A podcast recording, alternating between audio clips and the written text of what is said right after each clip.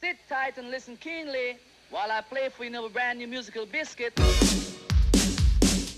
hope you realize you're playing a dynamite.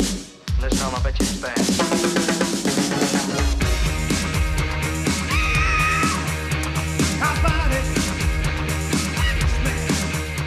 Welcome to 80s Only, your trip back to the 80s from two guys who are there and most importantly had the best hair.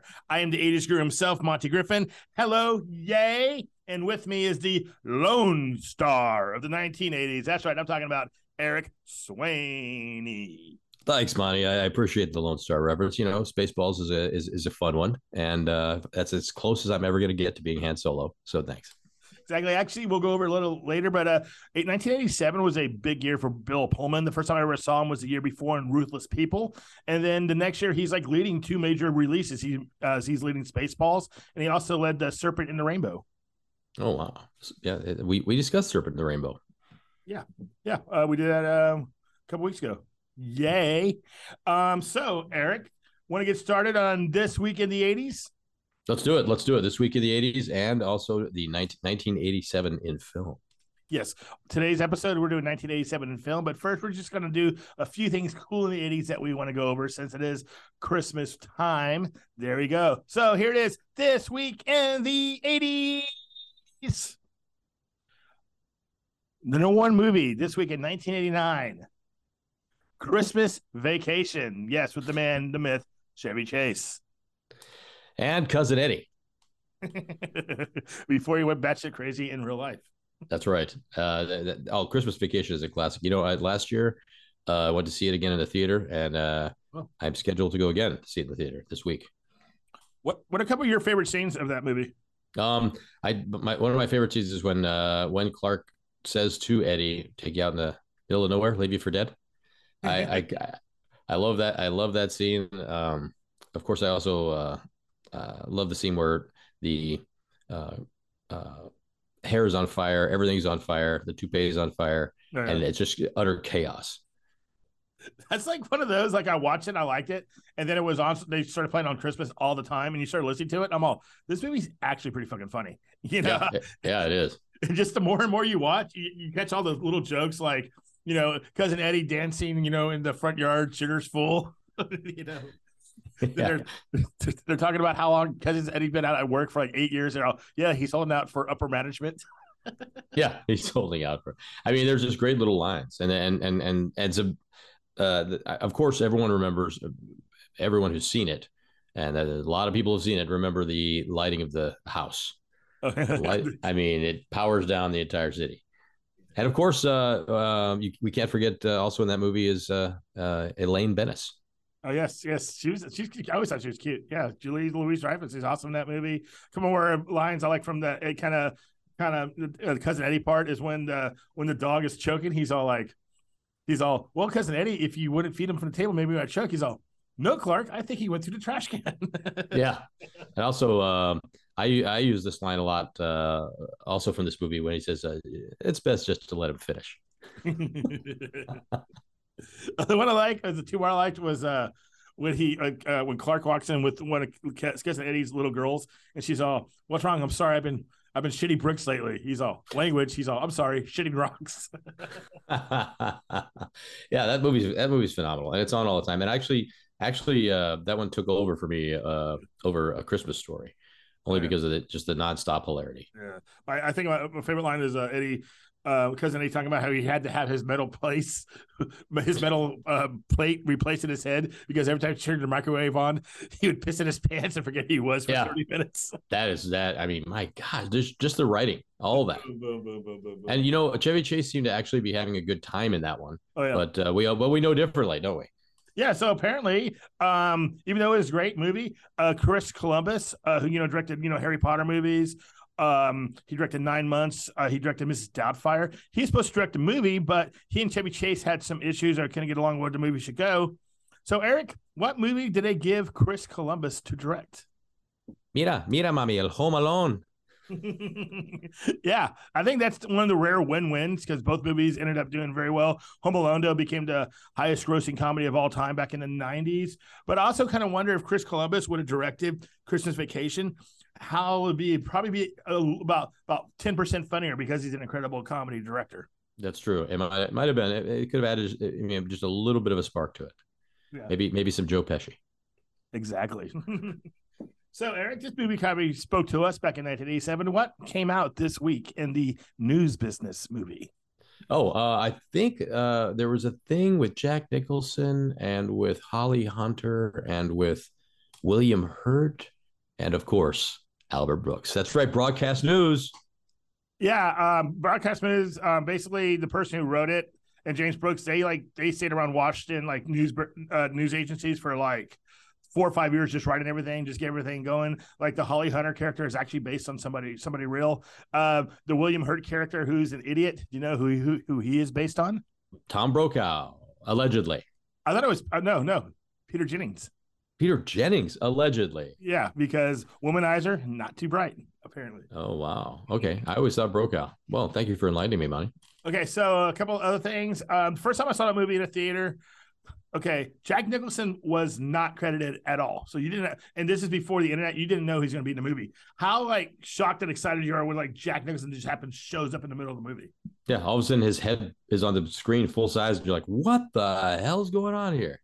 Yeah, I'm just like Jack. It's just like my jaw hit the ground. I'm like Jack's in this movie because like he's you know in the peak of his powers. He and James Brooks Yeah. are friends because uh you know um Terms of Endearment. He won another Oscar for that. But like you just see Jack and it's and it's great because one of the cool things back then is there's no internet. Usually on Monday we all would have known about it, just like we knew about Superman's um cameo in Black Adam. Right, which meant nothing apparently now. exactly. I don't. I don't understand anything. Why do you want to read? Get. I don't. Okay. This. oh, I'm going to go off real quick. Disney. Yeah, I'll join you. Disney Films. What the fuck are you doing? You got rid of Wonder Woman three movie people would go see, and you, you promise us Henry Cavill is going to be doing Superman again, and then he's not. I don't. I don't get that. Yeah, the new uh the, the new the new honchos over there at uh, DC are are mixing things up a bit, and I I, I think there's a, I think you know uh, well, they've scrubbed uh Cavill and Gal Gadot's uh uh cameos from the new Flash movie. Yeah. So they're they get they're so they're losing. Are they gonna? I know they lost Patty Jenkins uh and the and Wonder Woman three script, but are they gonna keep the current Wonder Woman in place? I doubt it. I think I don't they're know, gonna. and Uh, go ahead. I'm sorry. I think they're I think they're gonna uh try and wipe everything off of that after the Flash is released. Wasn't uh, there supposed to be a Michael Keaton cameo in the Flash as well that got wiped? Michael that- Keaton has a big part in that in that, but it's not wiped yet. It's not wiped. Okay. No. Yes. And then I think yeah. So I don't know what they're going on, but oh well. I'm pro Gal Gadot, Wonder Woman three. That would make mi- millions of dollars. Actually, almost a Yeah. billion probably. I don't get that, but you know, it is what it is. All right, Eric. What movie was released in 1984 this week that was filmed near us in the Sands of Juarez? That is a its sequel is coming out on a remade version of this movie. wow, that was a long one. And I know they haven't remade the border. No, it's uh David Lynch's Dune. All about the spice, Dune and Sting and Sting battling with with the weight with these weird knives. Border is such a horrible movie. It's like Yeah, one of those they- you're excited because it's a big deal because Jack was in El Paso for the summer filming, and then they didn't know if they're going to release the movie. When they finally did, you're just like, okay, yeah. Why? That's what i remember going why? Yeah that was bad but dune uh i i actually enjoyed it. But but then that's just a you know the sci-fi uh the sci-fi in me the sci-fi lover in me because i like the the you know the blue eyes colin mclaughlin and it was it was just it was kind of fun. It was creepy weird fun yeah. The uh, thing about that movie, uh, one of my buddies in college, who's you know my brother friend in high school, we were all we all hung out. That was like one of his favorite movies. So when we come back drunk from Sixth Street, we pop in Dune, and he would explain it to me, and we're like, oh, okay, now it makes sense.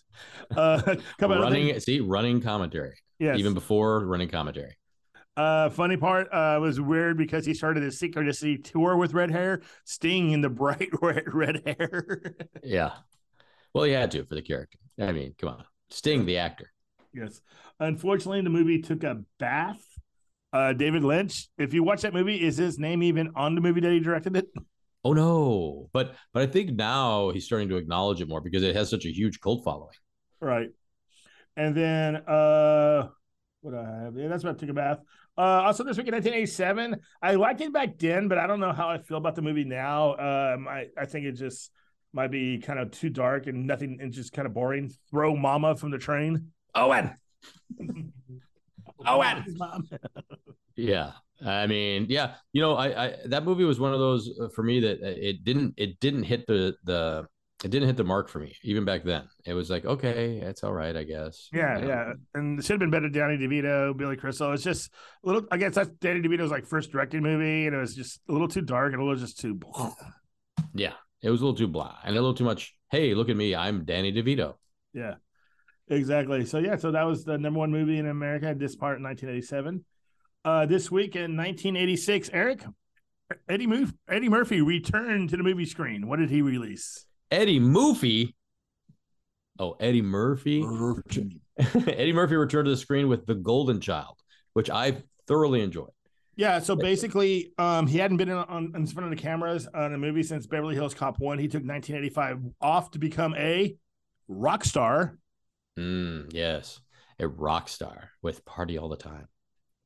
Um, Eddie Murphy in the Playboy interview said he thought the Golden Child script was better than the Beverly Hills Cop 2 script, but but what happened? Um, Beverly Hills Cop actually made them a lot of money. Uh, Golden Child did well, but not as well as they thought it was going to do. I think people got were a little too. Uh, they were they wanted more slapstick and less uh, Eddie Murphy being a hero, which is kind of weird. But but you know the best uh, for me the best part of this movie was uh, the introduction to Charles Dance. I'm sorry, I don't know him. I know I know uh, Tywin Lannister.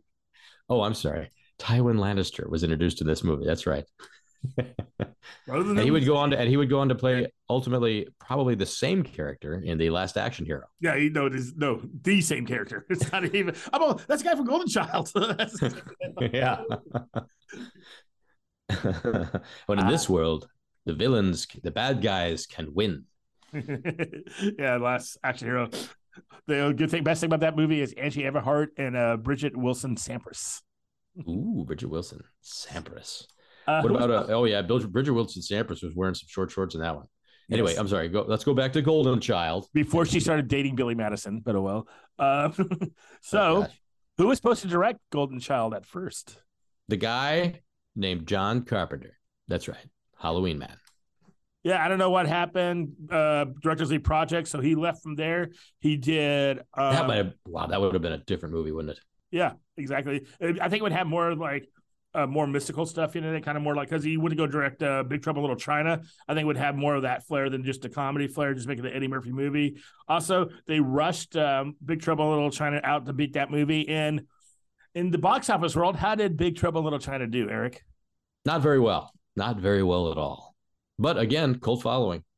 Oh, yeah, I I mean, it's a it's it's it's considered a cult classic now. I, I love it. Um, I don't even I don't even know if I watched it all the way through because I would always get bits and pieces, and I'm all, well, this is actually pretty good. it's pretty hilarious.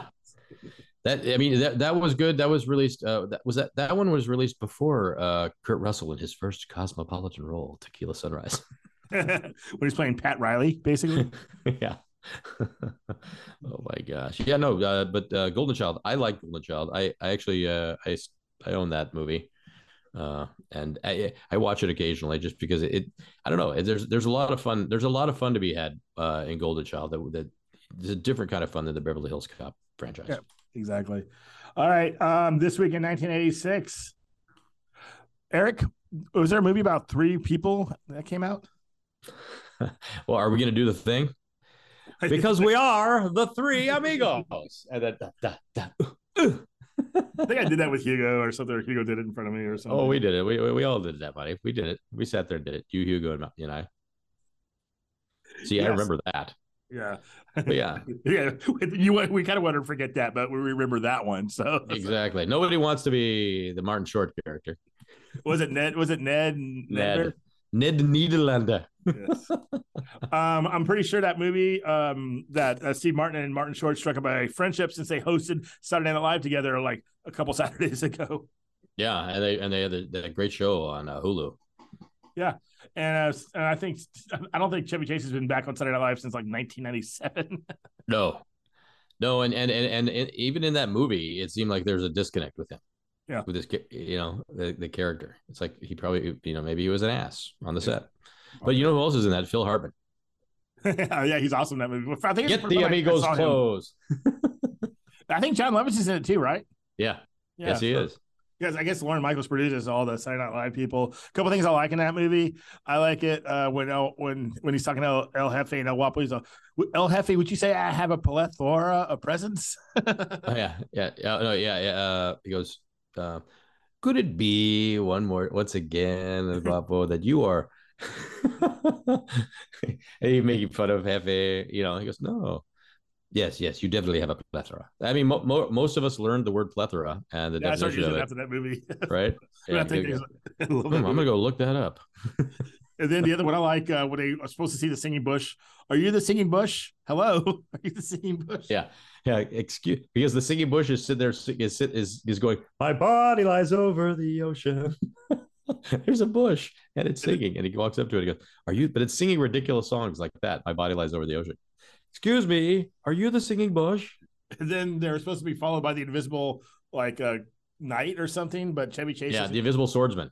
yeah, but Chevy Chase doesn't shoot his his bullets in the air. He shoots Yeah. Chip, chip, chip, chip, chip, nanny. Yeah, there's some great parts of that movie. And you know, I was just thinking about this with Steve Martin as I was talking, doing the singing bush thing. You know, uh, and about uh, plethora. Most of us uh, also, by the way, learned a little bit of French from Steve Martin. Omelette du fromage. he spoke French. Uh, one interesting thing about that movie, uh, Sam Kinison was supposed to have a cameo in it. It was supposed to be pretty funny, and it ended up on the uh, cutting room floor. And I don't think anybody can find it anymore. It, they just lost that. Yeah, and uh, Three Amigos went on. Uh, that ended up being directed by John Landis, uh, American Werewolf in London. John Landis. Didn't we talk about a movie of his a couple years ago, Eric? I can't remember. Uh, was it Spies Like Us? Was it Spies Like Us? It was, and you know why? You know why I can't remember because I lost touch with uh, with Vanessa. yes, yes, yes, yes. There you go. Vanessa Angel is not Yes. calling us back still. Oh well. She is not, and it makes me sad. It, it- you know, it makes me so sad that I should probably just uh, suck it up and buy a toy. Ouch. That brings us to our next movie that was number one movie this time, 40 years ago in 1982. I'm talking about Richard Pryor. I'm talking about Jackie Gleason, The Toy, directed by Richard Donner. This movie was going to be great. Was it, Eric? This was one of the worst movies ever made, ever. I I I, I, can't even. And can you imagine? Can you imagine just hey hey everybody uh, here in 2022? Let's we're gonna invite you to a screening of a movie and just put that on and see the reactions of of the uh, the woke. Uh, uh, Oh my God, buying a, oh my God, buying a African Yeah. American man to play. Oh my God, that is not to a, a rich white man buys an African American man as a toy for his son. Yeah. Wow. Yeah. But you know, it was 1982 and it was Richard Pryor and Jackie Gleason. So, hey, well, who cares, right? I, I remember I couldn't wait for I was waiting for that movie because Richard Pryor was like doing a lot of movies. Um, then you find out later on most of the movies he was doing were not that good. Uh, the toy was like one of the ones I, was, I saw that twelve or thirteen. I couldn't wait, and I'm just watching. I'm like, I don't think I like this. this is Yeah. not that good. This one doesn't have Gene Wilder, therefore it's not funny. Exactly. Because they, they, they work so well together, Richard Pryor and Gene Wilder. Yeah. Uh, so, um, uh, funny part of what happened in that movie, Eric. Do you know what happened to the boy in that? And that's that the boy is known for two things in the that played the uh, Jackie Gleason's child. What other movie? some- What other movie was he in? Oh, I thought maybe he killed someone. No. Oh, I What don't. other- I I have no idea. I I had lost. I have no idea what. I don't. I do. I tell you what. I could not care less. No, I'm just kidding. I'm just kidding. Tell me. He was in Christmas Story. He's the kid that gets his tongue stuck to the pole. Oh, is he in the new one? I don't know. He might be, but you know what his career did after that? This is a Hollywood, true Hollywood story. He ended up with with the Coreys. No, he went into porn. Oh, of course he did. And then, uh, and then they talk about how his first scene he could not perform. Oh, I thought you were gonna say in his first scene, his tongue got stuck to something else.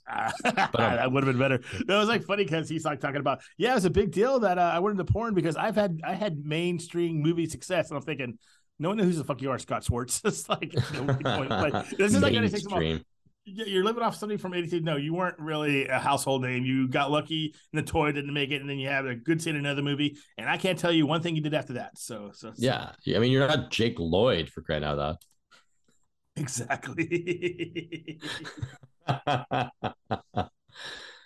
Okay. Well, Monty, I want to move along to some music from the, this week in the 80s. Can you tell me what uh, what the number one song was in 1989? And I know why you brought this up because I know I know why you want to talk about this. In I thought we set, 1989 I thought we settled all this.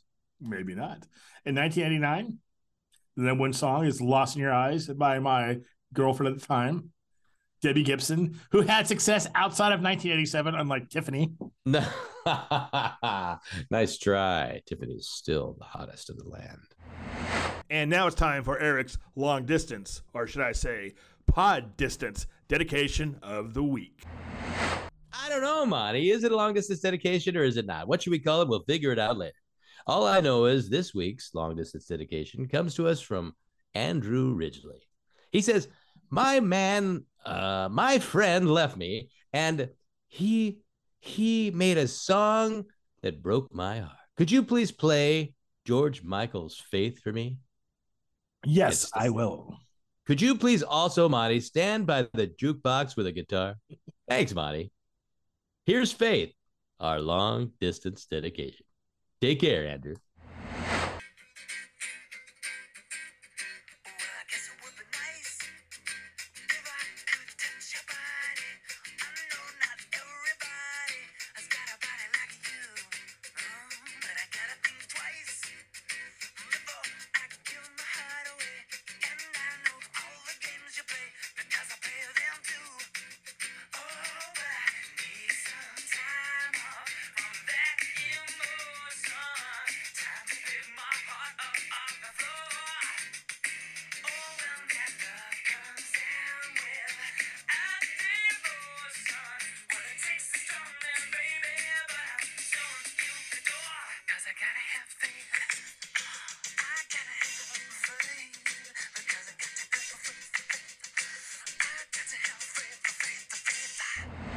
Am glad I wore my tight jeans for this. Yes, I picked a perfect day for this.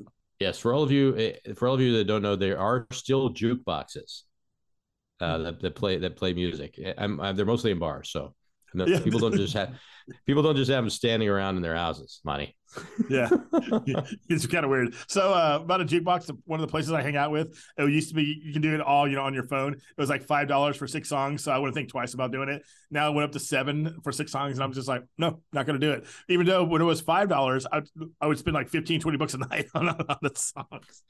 I know. Uh, touch tunes. Yeah, yeah. But seven, I'm just like, no, not going to do it. I refuse.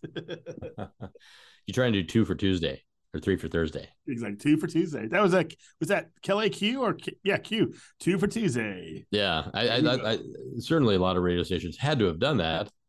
Mm-hmm. I think Like- it was just in El Paso. It's kind of like also like getting the let out. exactly. We're getting the let out, and we're going to play the same two songs, "Over the Hills and Far Away" and "Stairway to Heaven." Yeah. yeah. So uh, George Michael, uh, big year, 1987, he goes solo. He becomes a sex star. You know, he has, you know, I Want Your Sex, has Faith. He has, uh, was it Father Figure from this album? It's kind of big as well. Yeah, father figure. I mean, that was huge. Uh, and and um, oh gosh, there was a, a song with "Teacher." Yeah. There are things. One more try. One more try. Yeah. Yeah. Just, yeah. He, he crushed it that year. So, yeah. And one, I want your sex and monkey. Don't forget monkey. Yeah, monkey. Monkey. Yeah. Why can't you do it? And and and that you know, little girls and older women and every women across the globe fell in love with George Michael all over again with that his new look, which he would uh, which he would talk about in the in the in the in the song Freedom 9090. Yeah. Not even in that video with all the hot models. We, that's Yeah. video back then. and he would re- reference get a MTV making him get a whole new look. Yes, he um, basically. Uh, we find out later uh, none of those girls had a chance with him. You had a better chance if you met him in a bathroom. I'll just leave it at that. Ooh, or drunk in the car. No, R.I.P. George, because that guy had the that guy had a phenomenal voice. Exactly. All right, Eric. It's time for our subject of today: movies of 1987. Is it what? what? Movies in 1987 already? Oh my God! I'm pretty. Oh my God, Monty, what are you talking about? Yeah, this is pretty exciting. It's pretty exciting. And then I, I just uh speaking of uh the movies of 1987, were any of them starring George Michael? Uh, I don't think so. Unless I don't think so either. You know about? I don't know. I just remembered. I just now remembered getting a leather coat and some of those sunglasses. I, bet, I bet you did. I can guarantee you I did. just now remember, and, and probably some of those boots and some ripped jeans. Oh my gosh, Eric, what did you do? Yeah, yeah. you- You're, you, Monty's like, yeah, that sounds about right. so you're on Mockingbird Lane picking up girls. no, no, no. I would only wear these. I would only wear that costume to parties. Do you remember what? Do you remember what? Uh, what bars you went to in '87 in Dallas? Um, the Green Elephant. Okay, Um, I don't think that's around anymore. across the street bar, I think it was called. And then there was one uh, where a bunch of bands played. Okay, I'm sure they're all closed now. And then, and, yeah, I'm sure they are. Uh, um, and then because because a kid, a you know, we go mostly there. Occasionally venture down to Deep Ellum, but that's about it. I, I don't really remember. Wow, that's weird. Yeah, El Paso. I was hanging out. Couldn't get any place because I wasn't 21 yet, so I was still going to Tequila Derby. Yes, my life. Wow. yes. That's how Yep. awesome my life was. Yeah, but Juarez is a is it was was was such a good tradition back then. Yeah, it was safe. No, you couldn't get your head lopped off. It was kind of fun. All right, Eric, let's do the top 10 movies of 1987, but let's start at 10 and go backwards, unlike, the, the- way I, oh, unlike the way I wrote it on the outline. Now these are my let, us uh, for our for for everyone listening right now. These are the top ten uh, box office grossing movies, not not our favorites. We'll get to our favorites later. Yeah, a couple things I want to go to. I actually put down the uh, how much each movie made, which I thought was kind of funny. Some of these, what what what they made. This, some of this would be like a failure weekend for some of those Marvel movies. And I know, Uh, or, yeah, or so yeah. Wow, I made that much in the year. Wow, look at that. You know, it's like people be like that. That was a weekend. Yeah, I would, I would, like whatever the whatever the number one movie of the year is, which we'll go over. I'll be shocked if Avatar: Way of Water does not make that this weekend. Right, exactly, or or, on its opening day probably, or preview night on uh, you know Yeah. Thursdays. What, what was about uh, um, and and uh, one day we'll look up uh, these adjusted for inflation and see what they are. Yes, yes, we can do that. We're not going to do that right now because the outline's already written. I'm only doing it once. No, I said one day. I said I, I said one day we'll do a, a segment about uh, about the, with these films suggested for inflation. Not Just these like particular films, but some films. Just like I told you, um, in in, in newspapers newspaper room, I'm only writing the article once. You gotta take you gotta take what I get. Well, or or as you told me, as, as you told me in the newsroom, I'm only writing this part of the article once. Can you finish that up? yeah, this part, this part. yeah, let's break it down by paragraphs. Yeah, I was the uh, I was the uh, spo- spoiled talented writer. Sometimes I can write in a minute. I gotta talk to a girl. Hold on. yeah. Monty, I will give you this. You are phenomenal at outlines. exactly. All right, at number 10, movie of 1987. Eric, this follows three women from what were they and where were they? There were uh, well, the, the the amazing thing about this, uh, as a tease, uh, is that it was directed by George Miller, which Yeah, is fascinating. I was shocked. I thought for sure at one point I thought was- this would be like a Mike Nichols movie, you know, Jack, you know, you know Jack Nicholson in it and all that. But George Miller, who's known for the zombie movies and Mad Max. Yeah, he and he he directed this one, and uh, uh, it stars Cher. Should we say the name yet or not? Or do you want to? No, I want to say it stars Cher, Okay, and Michelle that's all you need to know. Michelle And Pfeiffer, Michelle Pfeiffer and Jack Nicholson Suzanne and the- Sarandon, and the other one. Suzanne Sarandon, Susan Yes. Sarandon. That movie, of course, we're talking about is The Witches of Eastwick, which is which is a fun, fun movie to watch over and over. Eric, isn't there somebody from Alien in that movie? Is Michael Bain in there? Alien, the original. Oh, oh, I'm sorry. Is Yaphet Kotto in there? No, she died with Yaphet Kotto in that scene. Is Veronica Cartwright in there? Yes, she is. Wow. I messed up because was her name Lambert in the movie? Yeah, Lambert. So I was like, I, in my head, I was Veronica Lambert. He actually said it right there, correctly. Yeah, Veronica Lambert. I only think I, I, I seriously can only think of her in those two movies. I can't think of anything else she's ever done. Oh yeah, I, I, I- I think we I think we've discussed this before. We were looking up uh, her resume, going, "Oh wow, okay, she was in that. Huh? Okay, she was in that." Yes, a, a, a, a wonderful character actress. Yeah, you're doing great. She's actually really good in that movie. Uh, she kind of figures out something's wrong with the three women there. Three divorced women. Uh, one does not have a kid. One has too many kids, and they're just not happy. And this sexy new guy comes in town, Jack Nicholson, and he sleeps with all of them. That's right. Wow. But is he the devil, Monty? Is he the devil? Um, I don't know. Uh, I know the devil was Al Pacino years later. I don't know. if it was Yeah. Jack Nicholson right then. He was a lawyer Yeah. a law So, yeah, he definitely was the devil. so, how are you okay with that, Eric? That the devil is in your business? yeah, I'm all right with it. I, I, you know, I made my peace with the fact that uh, that that the devil went that that the devil was an attorney, and also that the devil went down to Georgia. Exactly. His Did band of uh, demons, by the way, kicked the ass of that Charlie guy. has anyone ever got you down? Do, do you do that much trial work, or are you just more uh, other things like? No, no, no, no, zero. So you never have to ever had that reporter say you're going to lose one vanity.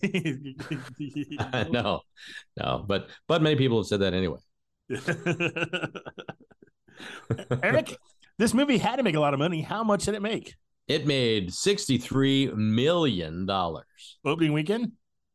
No, in 1987, throughout the entire year, the witches of East, the witches of Eastwick made 63 million dollars, Whoa. Yeah. Wow. and that was uh that was only two million less than our number nine movie, the number nine movie of that year, starring uh with uh Martin Riggs and on, before we get to that, I just want to say Oh, sorry. I let's just I want to look at one thing. Monty's right now. In case you guys don't know, Monty's right now hard at work on the computer, uh checking some stats. Check this out. Okay, so made 63 million worldwide. How much did this movie just guess how much did this movie cost to make? I'm gonna guess this movie cost 20 million dollars.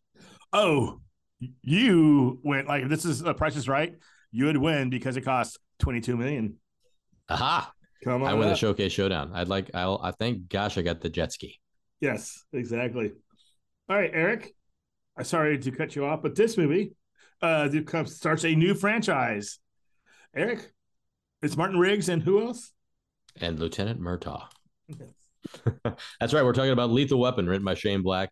Phenomenal movie. I'm surprised it's uh, lower than it is, but I guess it, it, at the time this was kind of a, a new thing. It's really sort of giving us uh, Mel Gibson, uh, the- our, our our Mel Gibson post Road Warrior. Yeah. Um, and uh, of course he had the long hair, which everyone then said, "Oh yeah, we got to have that too." Just you know Agassi, Mar- Martin Riggs, you know a lot of flannel. I mean, this was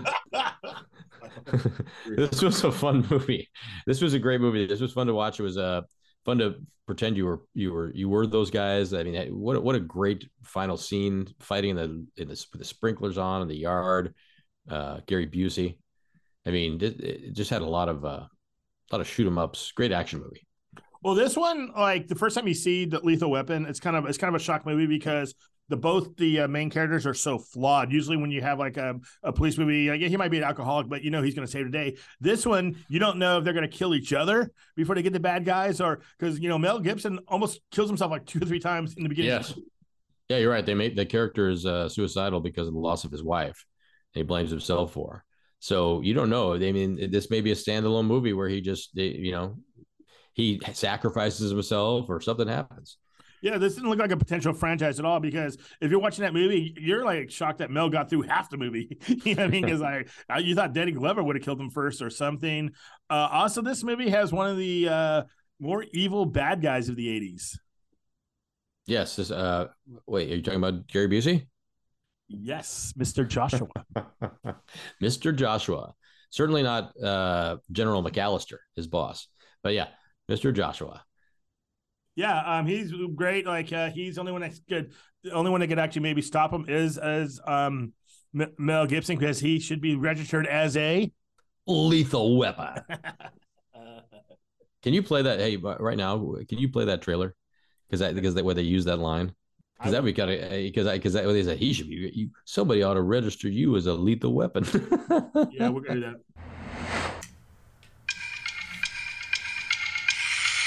He is a criminal's worst nightmare. A cop who enjoys the danger. No guns, no jujitsu, just bring him down. Do you really want to jump? Well, then that's fine with me. Come on. Wait, what do you mean? Wait a minute. What the He was ready to retire. Now, he's going to wish he had.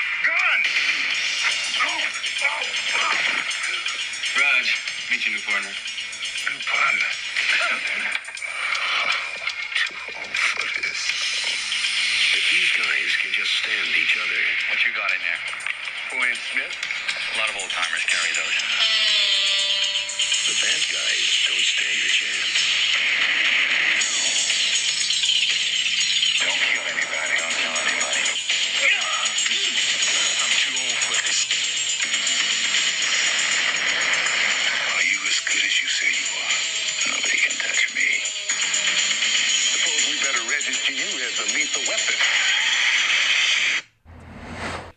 Wow.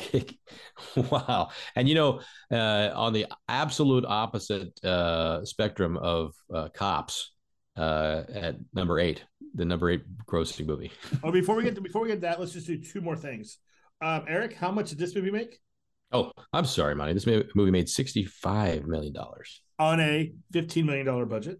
which is pretty impressive because Mel wasn't uh, big enough. Otherwise, that, that, that entire 65 million might have been Mel's salary. Yeah, I think this is like Mel's breakout movie. This puts him into the A list. He was already almost there. Uh, he hadn't had that hit yet. He's just more known for the Mad Max movies, and this puts him into new, terri- new territory. If he doesn't get this movie, there's no way he's the lead in Tequila Sunrise. hmm This was a, this was a big, big, big jump. Eric, this is a a, popular gener uh, a, pro, a popular a generic Genre? genre. Sorry, genre in the 1980s. Another buddy cop movie, but this is a little bit not as hardcore. That's right. These, like I said, these two cops opposite end of the spectrum from uh, Riggs and Murtaugh, because we're we're we're, we're to believe that Richard Dreyfuss is a tough guy cop, and uh, with Emilio Estevez, and they are of course on a stakeout, earning sixty five million dollars that year. Also, same amount as Lethal Weapon. Interesting. This is kind of a breakout movie for Emilio Estevez because he'd always been playing like high school or college kids. Now he's actually playing someone closer to his age, a professional, someone in the you know a professional man. He actually grew a mustache for this movie. Yeah, he grew a mustache. He would not keep that mustache for Young Guns too, though. no, no, we get that too. Um, also, the what happens in this movie? Uh, who are they staking out, Eric? As it, I think they're staking out Rosie O'Donnell. No, that's in the sequel. Oh, that's the sequel. I don't know, Monty. Who are they staking out? Well, apparently there's this evil guy, Adrian Quinn, who's killing people, and he has Aiden. Aiden. Aiden, Aiden Quinn, Mhm. and he has an ex girlfriend. The first time I ever seen her in a movie, the gorgeous Madeleine Stowe. Oh yeah, Madeleine Stowe. Also a star of Revenge and Bad Girls. Those are both horrible fucking movies. and also star of Last of the Mohicans. yes, that's a great movie. Um, also, another one was at uh, Unlawful Entry. She's pretty good in that too. hmm Uh, again, Kurt Russell. Yes. Um, so Eric, how does this movie get uh plot going? What's the plot? Does one of the cops make the mistake and try to date the girl they're staking out? That's right. And that cop would be Richard Dreyfuss. The tough cop. Is that what we're talking about? Yeah. Yes. Oh gosh. I, I can't. It, it was it was one of those movies where you really have to suspend your disbelief. Yeah. He beats somebody up in farm. That's why she likes her. He beats somebody up for her, like, and, and then she gets into him. Yeah. Um, the movie's kind of good because there's uh another two cops in the stakeout and they keep playing jokes on each other, uh, pranks, and it's actually those parts are actually probably the best parts of the movie. Yeah. It was it was like what Eddie Murphy tried to do in Beverly Hills Cop with the banana and the two, banana and the tailpipe. I gotta fall off the banana in the tailpipe. Oh man, you gotta say more like this. No. Hey man, I'm falling for no banana in my tailpipe. That You're not movie gonna made fall. also around 65 million on a 14 and 14 and a half million dollar budget. That is surprising because uh, because as much as I may make fun of Richard Dreyfuss as a tough guy, he was he was a big actor at that time, Yeah. and he uh, most of that was probably his salary. Exactly. All right, Eric, what's the next movie? Are we do we have another cop movie? No, this time we've got another wonderful Michael J. Fox adventure. I, th- this is a great movie. Secret of my success. No, the secret of my success, not not Bloomsterborn. yes, this movie basically Michael J. Fox is from somewhere in the Midwest, some farm state, farm state, not farm, farm. Uh, he graduates in business and decides to conquer the world and move to where, Eric? New York City, because his his shoe, a shoe, he's a shoestring relative to he's has some sort of uncle there. Yes, but he first reason he goes there mm-hmm. is because he has some job there. Right when he shows up, the company is going out of business or got in trouble with the SEC or something. Yeah. So he has no job. No Eric- job, but he stays there and he tries to get a job and he meets Supergirl. Okay, a couple things. First off, he gets hired as the mail in the HR. And Eric, Yeah. does he just stay in the mail room like he should? Oh no, he doesn't. He has two personas. He takes over. Uh, was he was he Brantley? Is that Yeah. his first name? Yeah, and then he takes over uh, another guy's account who's gone and and starts meddling in the finances of this huge multinational global company, uh, multinational conglomerate, whatever you know, one of those big ass financial companies. And um, you know, he, he you know, there's uh, affairs, there's all sorts of stuff. There's the use of the song by Yello. Oh, that's, Oh, yeah. great, that's a great scene. Mhm. And of course, there's Night Ranger with the Secret of My Success song. Okay, I want to I want to do a couple of the just names for the movies. Okay, so Michael J. Fox's original name in the movie, his first name because he cast two different personas, is Brantley Fo- Foster, Brantley Foster. That's right. and then his name he is his uh, alter ego name is Carlton Whitfield. Oh yeah, Whitfield. Carlton Whitfield is a, a- who, who I im- immediately imagine like uh, you know Truman Capote looking guy. Okay, yeah, and then the the main character, I mean, the guy who's his relative, who's like the in charge of the whole business, uh, Richard Jordan, R.I.P. His name is another perfect '80s '80s like uh, name, H- Howard Prescott. Those Yeah. names would work on Wall Street in the '80s in New York. Ma- yes, Howard Prescott. And what's uh what's Auntie's name? Uh, Vera. Prescott. Yeah, Aunt Vera. He goes, Aunt, Aunt Vera. uh, yeah, she was uh she was hot. Uh, Major You know League. Oh yeah, she's also I liked her. I liked her better, and uh, she shows up two years later in Major League, and I never saw what her. I, yeah, as I say, Major League. Yeah. Wow. Um, um, was it you know who's in this movie? Uh, I, I, um, like you see her face, Howard Wollowitz's mom, Oh wow, interesting. Ed Herman Munster. Of course, Herman Munster's in there. Fred Donald awesome. Davenport is his name. These are Yeah. just great fucking corporate names. I love it. Um, Donald Davenport. What's Helen? What's Helen Slater's name? uh, Christy Mills, not bad. Christy Yeah, Willis, Chris- no, Christy Willis. That's good. Christy Willis. Good name too. Um, and couple- boy, could she drink water from a fountain. Yeah, I can. I, I- I'm still looking for that girl who can drink that water from the fountain. Um, that movie, and then what was that? Uh, there's another movie where people moved to New York. Oh, Co- Cocktail. It's like these guys, these guys from the Midwest. They moved to New York, to try to make it in business, and then whatever happens. Eric, was that a thing when people graduated from business in SMU? Did they want to move to New York? No, most of them stayed in Dallas. Yeah. Chris Christian got his um, business degree up in Michigan. He's from El Paso. He moved to Dallas. It's like I don't. I think you can do business anywhere. I don't know why you think you have to go to New York. I think there's brokerages here and everything.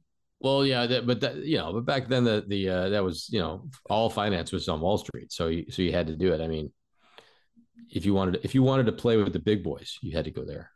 That's another thing that's gone away. Uh, that's like big in late '80s was like business managers or marketing majors, and then I I rarely see some now. Now I'm like shocked when I hear one. I'm like, what? People still get still because like it's business. What what the I don't know what you do with it. It's like what you know. And a Yeah. little more Personal special, banking, you know, special hedge funds, yeah, yeah. hedge funds. Yeah. My favorite thing I heard about was a crypto. I was worried I didn't know enough about crypto, but then I found out the people running crypto don't know anything about it either. So I'm okay. Right. Talk about a Ponzi scheme.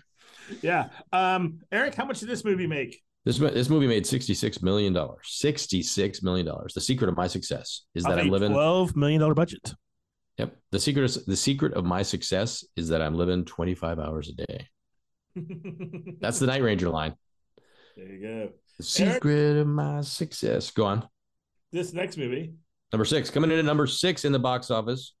breaks somebody out of a. He's a breakout actor. Uh, his breakout was supposed to be in uh, the Big Chill, but what happened to his character in the Big Chill?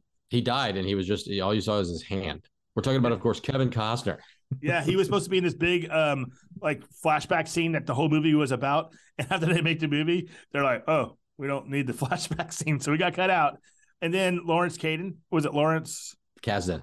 Kasdan felt bad, so he gives him the lead in Silverado the next year. And Eric, is that a hit? No, that's not it either. Oh man, Great What movie happened? And then he did another movie that was supposed to be a hit. Uh, I think Spielberg produced it called Fandango. Was that a hit? though. Nope, not a hit, but he was great. He's great in all these movies you're talking about. And then he finally gets it right. He finally has a perfect movie to show what all he can do. Good looking. He's got that everyman appeal, but yet he's doing it for good. Eric, what movie were you talking about again? We're talking about the Untouchables and Eliot Ness. Yes. Seventy-six million dollars, money this movie made, and you know, you know, this this movie also launched uh, Andy Garcia. Yeah. First time I ever saw him in a movie. He's awesome. Um, this is kind of funny. So the movie had a $25 million budget, the biggest budget we've talked about so far. Mhm. What was his opening weekend? Opening weekend five million. no, 10 million. Oh, 10 million. All right. And most of that money, uh, again, I think we all know where most of that money went for the budget, and that was to Sean Connery. Sean Connery and uh and then that scene at the uh Union Station. Crane. Yeah, Union Yeah. Station. It went all there because Brian De Palma is an incredible director. I kind of put him back on top because uh he did Scarface, but I think he did something in between and he didn't really do that well. Oh, Body Double. and didn't really make Yeah. that much money. And then he so he's back into it. We have a great Robert De Niro as Al Pacino and kind of a not cameo, but As as Al Capone, not as Al Pacino. Or or, or, Al Capone. He that was funny. Yes. and then of course Sean Connery comes back. And Eric, how great was his performance in that movie? His performance was was was Academy Award winning. Great. Yes, he won the Oscar later on. When we talk about that more when we do the Oscars podcast in '88, we're gonna we're I'm not one of the reasons I left out all the movies that were in the Oscars because we're gonna the Oscars week we're gonna do Oscars 1988 and, and say what should have won and everything else. So Excellent. I look forward to that one be because ready there. these are crazy times. All right, Eric. This the other movie has one of our stars. She makes her second appearance on this list. Eric, who are we talking about? Well, if we could turn back time, Ani, we'd be talking about Cher. That's right. Cher wins an Oscar for this movie. Moonstruck, we're talking about. Moonstruck, $80 million. Yes. That movie costs 15 million to make. I'm saying most of these are 15 million dollar movie. I think they're kind of high budgets back then, but 15 million. Uh also Cher also has a really good performance as well, does she not? Yeah, she does. Academy Award winning. Yeah. She's a, she, she's incredible. Yeah, um Nicolas Cage is in it. Uh basically um yeah, Cher had a really good 1987. We'll go over that later, but Moonstruck gets there at number 5. Number 4, Eric, I think you can do the voice. Now we're starting to now we're starting to get into some uh, movies that made over 100 million. And What? including Oh, what? Right. Oh, exactly. including Good Morning Vietnam. That's right, coming in at number 4 on the box office list with 123 million. Good Morning Vietnam starring Robin Williams. Yeah, this is like his breakout movie. He'd been making movies for a while, but they were just middling results. This is like his first big hit. As you said, it went over $100 million, and this puts him into the A list category. He starts getting better scripts. His next movie after this um, that that came out, I'm not talking about The Adventures of Baron Munchausen. I'm talking about after this was um, Dead Poet Society, which was also a big hit, and he also got nominated for an Oscar for that as well. Phenomenal. And that leads us, Monty, into the next movie. Well, hold on before we do it. $13 million budget on that movie, directed by Barry Levinson, but hey, good. All right. Next movie. Hey, we have another, was it law enforcement film? yes. Another another and it's sort of a buddy comedy, buddy cop comedy, law enforcement, starring Eddie Murphy, Judge Reinhold and the gang. Beverly Hills Cop 2 with 153 million. Yes. Not as much as Beverly Hills Cop 1, but it still made money. I want to look at the budget here. I bet you this, I, am gonna. I'm, I haven't seen it yet. I'm gonna go out on a limb saying this. This had this cost more than any of the movies we talked about so far. Oh, oh! When I'm right, I'm right. This had a big budget of twenty-seven million dollars. A lot of money there. A lot of money for explosions. Want to know how much? Want to know how much it made opening weekend? 15 million dollars. No, almost made all of his money back. Twenty-six million dollars. Wow. That's impressive for back then. A lot of people were and a lot of anticipation for that movie. Okay, so I think we're doing um we're doing like the U.S. gross here, the worldwide gross for this because the U.S. gross was 153 million. Worldwide was almost 300 million. So that's getting kind of up there. Yeah, we got to start we uh, we got to start focusing on worldwide gross. Yes. Gross. Gross. There you go. But All number right. two, Monty, number two. We're up to number two. This movie made it scary for anybody to want to have an affair on their wife, their girlfriend, or just pick up a crazy girl at the bar. I'm talking about Fatal Attraction. That's right, 156 million. This one made domestically. I, I th- this was Michael Douglas, Glenn Close. I mean, wow. What what a what a what a sexual sexually what do you call it? Sexually dynamic thriller. My, bro- my brother called her glucose after that movie. I don't know. well, uh, well uh, this was also uh, this this movie also made you not want to have a pet rabbit. No, yeah, yeah. That was like, you know, you're like worried I can't buy a pet rabbit, she's gonna boil it, so you're screwed. Uh, this Yeah. movie had a $14 million budget. Uh, Michael uh, Douglas had a big 87. His other movie, 87, made more of its money in 88 because of the way it got released. But this puts Michael Douglas back on back on the map. He uh, he can be you know kind of middling for a little bit. He had a hit with um, Romancing a Stone, but the sequel, Children Now, kind of tanked, and this kind of gets him back in the A list uh, category. Not to be confused with Romancing the Bone. The, that's in, that's actually in my act. Uh, the- okay, Eric. I I honestly one movie. Uh, I honestly, Monty, cannot believe this is number one. I, I this this this was number one at the box office because this blows my mind. At 167 million, with these three stars, I could see, but I but but to beat Beverly Hills Cop two, three men, and a baby. yes. Okay, so well, we're gonna do a couple things. It beat it for domestic gross, not for worldwide. Aha! So these guys are huge in the U.S. Yes. Uh, this movie had an eleven million dollar budget because you look at it like seriously. Um, other guys, Tom Selleck at that time, TV star, not a movie star. Sam, uh, Ted Danson, definitely TV star, not a movie star. Steve Guttenberg was mostly known for his uh, Police Academy movies. After this movie and the the sequel, Three Men and a Little Lady, Steve Guttenberg is no longer on the A list. He's not making these uh, big release movies anymore. He's going to take a step back to straight to video movies. No more short circuit for him. No more. Yeah, this is kind of the end of his run here. I kind of like him. But yeah, Three Men and a Baby, a cute little movie. Was know. Tom Selleck really just a TV star? Because I mean, there's uh, come on, Quigley Down Under.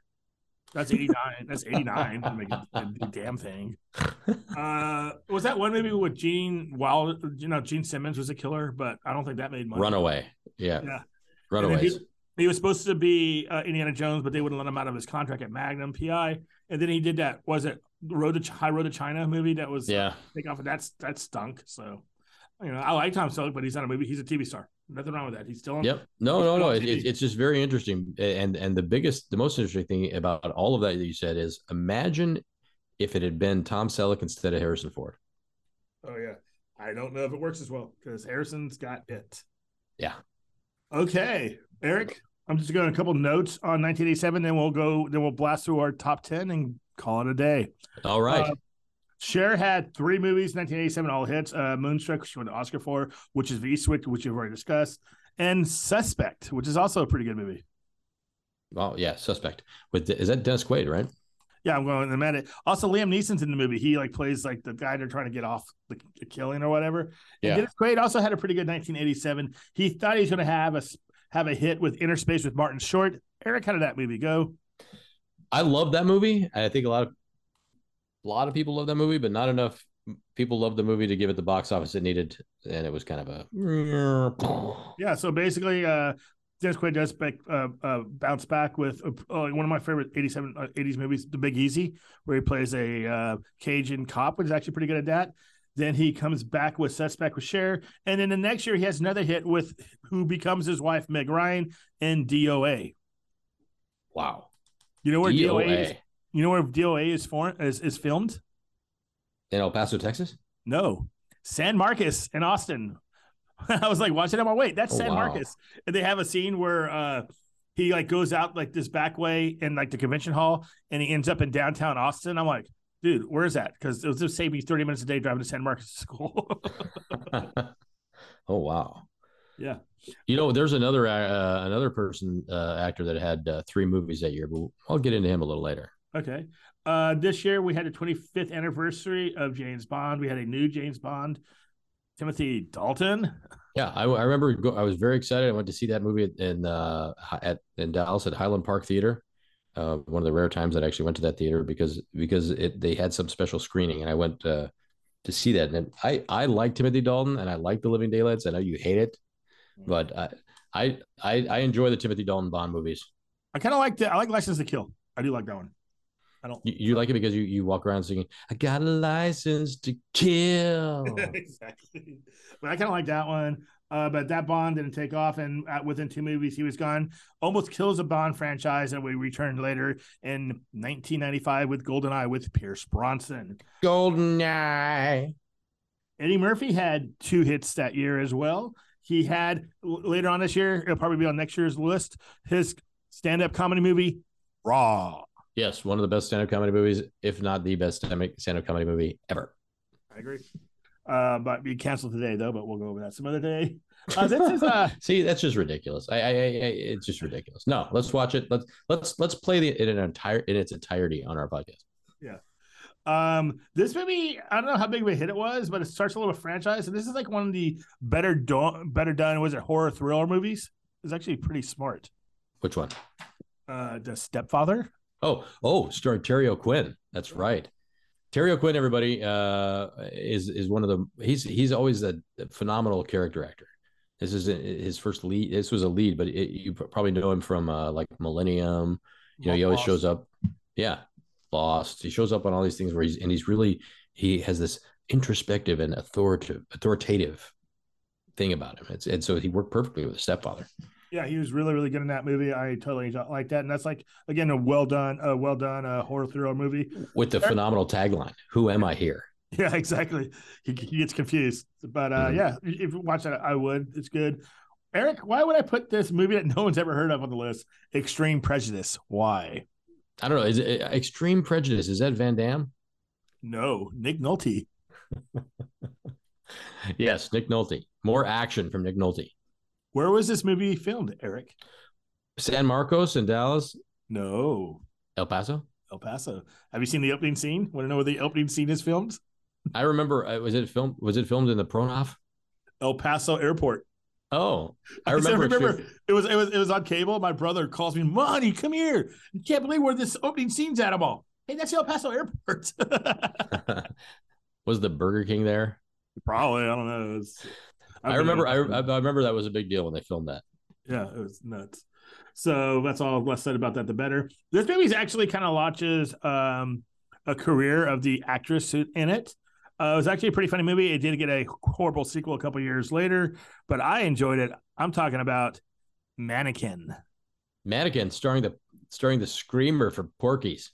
Kim Cattrall. That's She's her right. first kind of lead. She kind of nails it. She's beautiful. Andrew McCarthy's kind of cool. Um, G.W. Bailey plays the the antagonist who fucking is awesome in that. Oh yeah, this is this was this was a fun, fun, fun movie. As preposterous as it may be, it's it was fun and it had a, and, and it had a great song from Starship. Exactly. Nothing's gonna stop us now. Eric, you know what the problem with movies is today?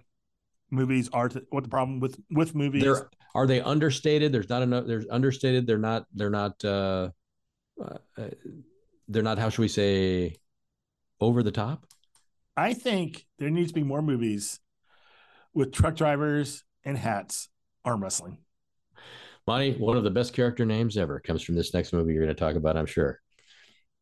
Lincoln Hawks. exactly. Um, yes, he has to see, be with his son because of divorce, and a bond he because he's in arm wrestling contest. It's you know the movies. It's a lot like Star Wars, except there's more arm wrestling. Yeah. Yes. And yes, did I see this movie? Yes. And I love every minute I was in there. Yes, I did. Yeah, and again, another great soundtrack. I mean, Sammy Hagar, winner takes it all. Yeah, All right, over the got- top, Dad, over the top. We got two more movies to go over. Um, this one was not directed by John Hughes, uh, directed by Howard Deutch, who ended up marrying one of the stars in this movie, and they have a daughter who's an actress now. I'm talking some kind of wonderful. yeah, this is weird. Th- th- This is the movie that I think this is one of those movies where I, I saw it once and I said, "Yeah, that's about enough." Yeah, I, it, it just didn't do it. it. it didn't have the same. It didn't have the same the same flair as all the other uh, John Hughes movies. Well, it stole like the Taggart punch family t- uh, uh, punchline. You know, the hardworking family from Caddyshack that he has to go to college. That's blatantly ripped out from Ca- Yeah. Caddyshack. Yeah, that was. This is this movie could be. I don't know. I guess I think there, but there are a lot of people that love it. Um, first time I saw Mary Stuart Masterson, I had a little crush on her there. Obviously, Lea Thompson is beautiful as well. She, she married the uh, director, and her daughter is Zoey Deutch. That is an actress now who's gorgeous.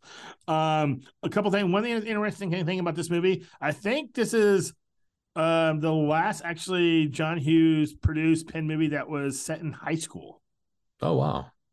Because his next movie after this was um that he wrote uh The Great Outdoors. Okay, so he moved on. He he moved on at that point. Yeah, he was kind of he, he was kind of done. So that that's kind of a big deal. And finally, Eric, I was waiting for this movie. It starred two incredible Academy Award winning actors, Dustin Hoffman, Warren Beatty. They are singers in the Middle East. What could go wrong? I'm talking about Ishtar. Yeah, for the longest time, this this movie uh, was known as the as the biggest flop ever uh, financially. Um, Ishtar, my gosh, a song and dance. It's like they're trying to recapture the uh, uh, Hope Crosby, you know, uh, feel, but with Beatty and Hoffman. It's just not. It's just not the same. And they made what they made. They made uh Warren Beatty the not the sure one. They made Dustin Hoffman the cocky womanizer. Which okay, come on, we all know Warren Beatty's not losing out to Dustin Hoffman getting any girl. It's just not Yeah. gonna happen.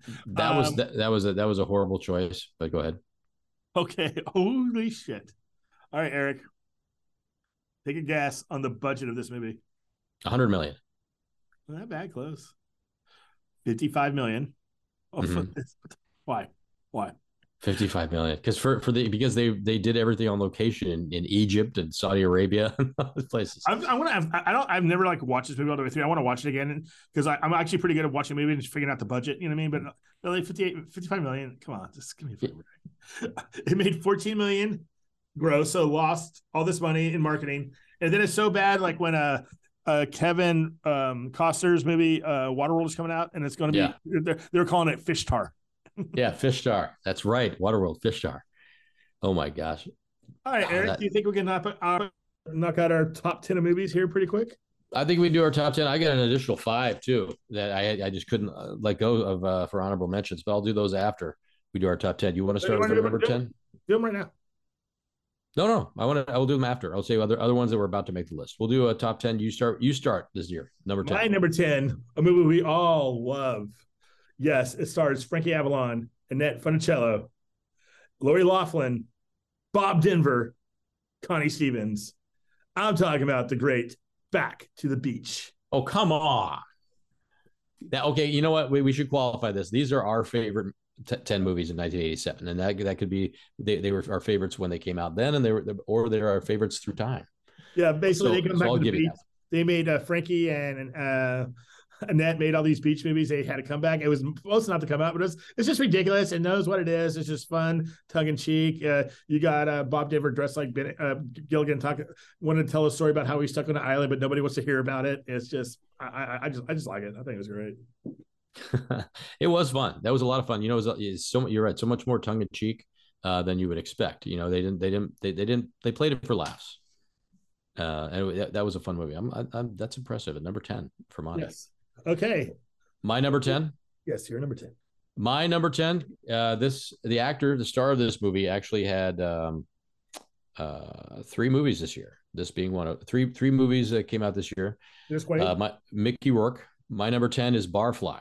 Ooh, to all my I- friends. Yeah, drinks for all my friends. Now, this this, this movie, uh, he's basically playing. The, the is written by Charles Bukowski, who's a famous poet, and he Mickey Rourke is basically playing it. It's an autobiographical film, but uh, Faye Dunaway, Mickey Rourke. It's it's it's one of those movies where you know back then when I saw it, I was like, wow, this is this is interesting. You know, uh, why look people live like this? All these drunks and he's they're laughing, they're beating each other. But as we move on through life, Exactly. we meet people like this. Maybe occasionally we are like this, and so Never, it never. resonate it resonates much more as an adult than it did then and i just love this movie this is my number 10 movie of uh, 1985 1987 barfly Yeah, I think we talked about before Mickey Rourke, just what he did to his face, what he did to his career. The guy's good looking, great actor, and you look at him now, it's just I don't, know, what, I don't know what's going on. Yeah. It's All right. At number nine, I have a tie. Spaceballs and Dragnet, two comedies I love that year. Yes, that's right. I went there. Yeah, so it's technically eleven for you. We're doing so. I'll throw in my number eleven later. But uh, yes, so so you uh you like Spaceball? Tell me about Dragnet though. Uh, Dragnet was like uh, Dan Aykroyd, Tom Hanks. Uh, Tom Hanks is still pretty funny. They're doing a takeoff of the TV show Dragnet, and it, it, it kind of works for me. Uh, you have Christopher Plummer playing the bad guy who's way overqualified to be in that movie. Uh, uh, and you had the Virgin character, the Virgin Connie Swail. Um, I just I who's played was it? that She ended up on Baywatch later on. Leanne Alexander or Leah Leah Alexander. Yeah, it was just fun. It's ridiculous, but I liked it. They also had a rap song that was on MTV that they did together. And I, Uh, was that- like, that- and I was like, when the hell did Dan Aykroyd get so fat? was he and, and he was playing he's he played Joe Friday because he can do Yeah. that straight straight lace thing and Yeah, Tom did Hanks let Hanks be Hanks, you know. Just be the coolest guy ever. Oh, Cool. That's awesome. That's What's a nice nine? tie.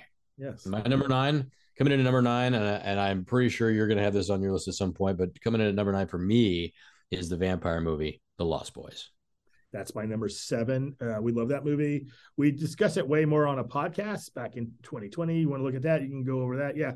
I was just hearing um, Alex Winter was doing some podcast talking about that movie. That's the first time he was in a big budget movie and everything felt right. You know, I was like, and this is this, I kind of made it. You know what I mean? Uh, he's he's actually a really cool guy. Yeah. Um, Lost Boys was, if you think 1987 movie summer, if you're not mentioning Lost Boys, then you're you're forgetting something. I mean, Jason Patric saying the lines like, I didn't invite you this time, Max. I mean, you know, come on. This is great. And then the muscle saxophone player. Of course, we can, we must always mention, I still believe, and the oily, muscly saxophone player. Yes. I'm going to put one of those in my band. Uh, number eight, we've already talked about this one as well, but Eric and I like it. Um, Eric, can you purchase love? No, Monty, you can't buy me love. That's right. Pat- Patrick Dempsey wants to get uh, pays the most popular girl in high school to pretend to date him, and he becomes popular as well, which is weird because Eric did the same damn thing his senior year.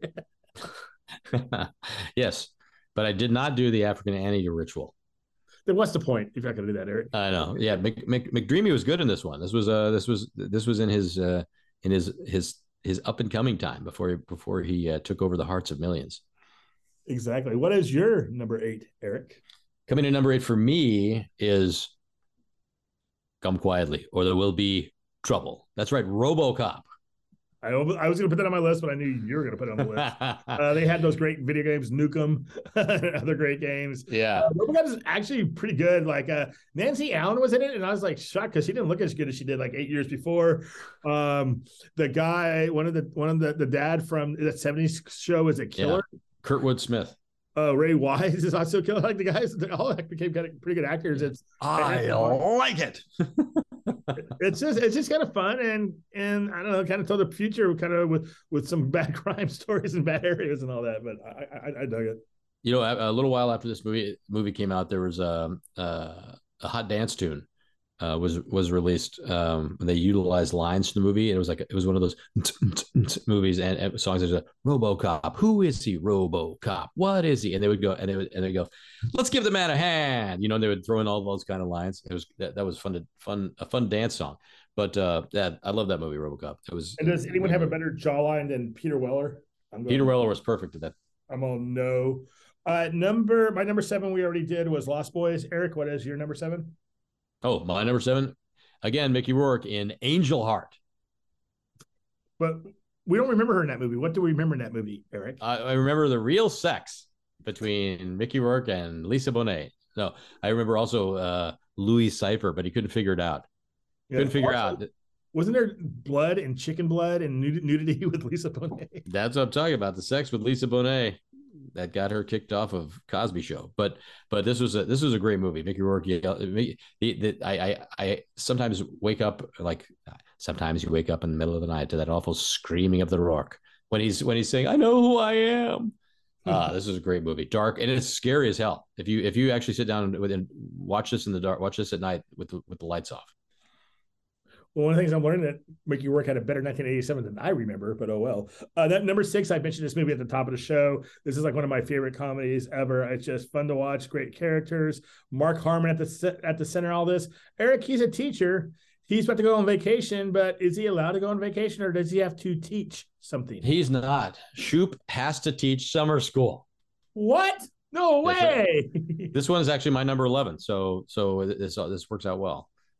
This was this was a great movie. I, to, to quote Chainsaw, I love this film. yeah, I, I think it was great. Uh, my number five, this actor has two entries in 1987. Yours might be on the list. I'm not 100% sure. I like this one. It's kind of quirky. It's kind of fun. It's kind of um, like a prequel in some way, or related to both uh, Death Race 2000 and also the, the Hunger Games. I'm talking about Arnold Schwarzenegger, Richard Dawson in The Running Man. Oh, what a great movie! What a great movie. The Running Man's awesome because uh, Arnold is a lot chock full of lines and it has Yaphet Kotto, so uh, automatically it's Yeah. it's phenomenal. And um, but yeah, I mean, I live to see you eat that contract.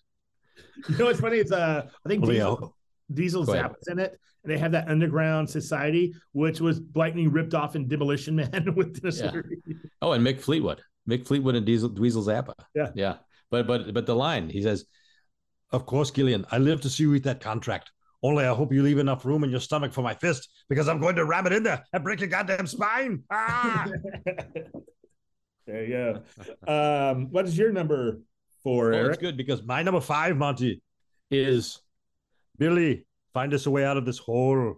and So you cooked up a story and dropped the six of us in a meat grinder. that's right. I'm talking about Predator at number five. You know what's funny? We don't go over our list before, and that we both have an Arnold movie at the exact same exact exact same place. Was it was it uh, a couple years ago when we did movie uh, music in '85? We both had like Raspberry Beret at the at the exact same uh, same Yeah, number. it was. It was. We put that raspberry. Beret. It was like, well, we got to put it here. You know, Yeah, that was perfect. And we don't So even pre- talk about this. We don't our each list. So Number five, Predator for me. Number five, Running Man for you. It works out well. Uh, number four, um, I didn't see this movie in '87. I saw it a couple years later, and it's incredible. It's written by William Goldman, directed by Rob Snyder. Eric, do you happen to have six fingers on your hand? my name is Inigo Montoya. You killed my father. Prepare to die. That movie's uh, Princess Bride is my number three, Monty. So we're close. You got a four. I got a three. All right. So, what is your number four, Eric? My number four is The Untouchables, which we spoke of earlier. Are you sure it's not the other Mickey Rourke movie of 1987? No, Prayer for the Dying. No, it's not. Okay, making sure. Um, so you said what your number? We didn't talk about Number four is The Untouchables. We we touched on that earlier. My Untouchables is number two, so I'll just Oh, I'll nice. right. My number three, he has two appearances on my list. This is actually a pretty good movie as well. I'm talking about Kevin Costner, Sean Young, Gene Hackman, Will Patton. I'm talking about No Way Out. What a great movie! I, I'm surprised. I, I'm I'm a little sad that this did not make even my top 15, but it should probably in retrospect. Now that you now that you're talking about it, it was. I I, I love this movie from the from the from the moment it started and the end. We're all like, Nice little twist at the end. Yes, Kevin Costner is dead the whole time. Is that the twist? yeah, yeah. And no spoilers about Yuri. Yeah, exactly. Yeah, he's dead. He died the first scene. And oh wait, that's something else. Never mind. oh, great movie. No way out. Everyone, everyone who's listening, run and watch that now. yes. What is your number three, Eric? My number three, like I said, was Princess Bride. So I'll skip right to uh, and and uh, uh, to my number two, which is, as we talked about before, uh, a great buddy cop comedy, Lethal Weapon. It's my number, my favorite number two movie of 1987. I didn't put it on there. I should have. I just because we already talked about it, and I I do like that movie, but I just wanted to give some other these not so much known movies some love. Um, my number two was Untouchables. Did you say your number two number two yet? Yeah, my number two is Lethal Weapon. Untouchables was my number four. Okay, got it. So And then- what's your number one movie, Mike? Are we are we are we the same in number ones or not? I don't Nope, know. we are not. Okay, we I think earlier. we are not. I, I I- I can almost guarantee you we're not because I you haven't mentioned one that you mentioned earlier that I think is going to be your number one. Okay, so uh, this is my one of my favorite movies. Uh, is in you know the media business that Eric and I kind of grew up learning. We were more print. This is on TV. We talk about this later, but I love broadcast news. My number one movie, 1987. Oh wow, yeah, that that that is a great movie, Monty, and and and uh, that is actually my I was number my number sixteen. So, um, but yes, broadcast news is phenomenal. I mean, and and it, the sweating of Albert Brooks. I mean, come on, you can't beat it. It, it. It's one of those things where it's like he's complaining constantly about the other guy's performance, and I could do that, I could do that, and he gets a shot. That was the best part of it. He gets a shot and realizes, oh, it's not that easy. Yeah, well, you know what's funny is he actually saw somebody uh, somebody on uh, news, local news, actually do that. That's how he got the idea for that. Oh, really? Oh, that's funny. Well, my number one movie of 1987 is a comedy from the Coen brothers Oh, I know. called. Raising Arizona. Yes, it's incredible. Don't you come back here without a baby. It basically Nicolas Cage, uh, Holly Hunter. Holly Hunter, two great movies that year, Broadcast News and uh, Raising Arizona. She, you know, kind of moves up a bit close to A list. Uh, Coen brothers become directors to be reckoned with. Uh, their Mhm. next movie is one of my favorite movies of all time, Miller's Crossing. Uh, they just have this quirky style that still works to this day. Oh yeah, John Goodman. I mean, come on. Yeah, and, and there's countless lines. I'll be taking these huggies and whatever cash you got. I mean, what uh, Raising Arizona, my number one. Uh, I, I love that movie. So everyone go out and watch Raising Arizona and broadcast news. For me, number eleven was Summer School. Number twelve, Dirty Dancing.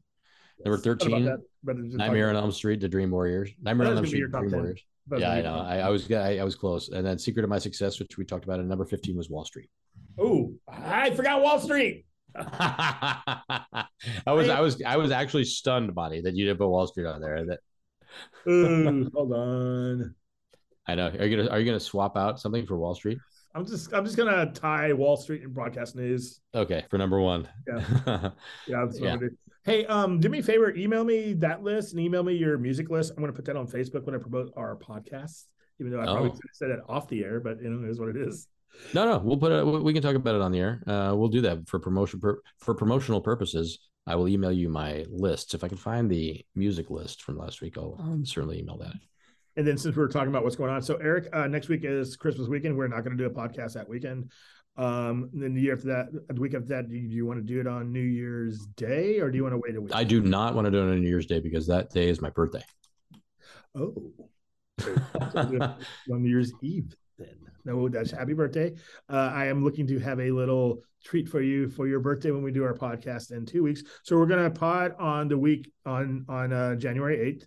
What are we gonna do, Eric? We're going to do a preview of the year 1988, and then some interesting things in '83. What we're gonna go over for that year in the podcast. How's that? I think that'll be kick ass. I think that that that's a great idea. And um, at that time, also, uh, we'll go over um, how many times we need, how many people we need. We, we we'll have an apology list uh, for all the people that we've offended in the last uh, year. Actually, we don't have that many this year because we didn't do that many pods for a while because we were both busy. So Oh, yeah. it's going to be a lot smaller this year than it was in 2021. Yes. 2020. As always, as all, yeah, yeah, it's pretty. You're you're right about that. As always, we'd like to announce once again uh, and thank Val Kilmer for everything he does. We love you. I don't think he had a movie in 87 that I know of, but we love you, Val. You're my Mhm. man. Yes. And the anniversary of him tweeting me back. Yay. All right, Eric, anything you want to say before we leave? Oh no! As always, Monty, I want to say Merry Christmas to you and uh, Happy New Year. And also, I want to say to you, thank you for keeping all this together and for doing that, and for making uh, '80s only rock, and for making the '80s memorable for me. Exactly. Um, so hey, that's uh 80s only for this week for Eric Swinney. I am the 80s guru himself, Monty Griffin. See you next week. Hello? Bye bye.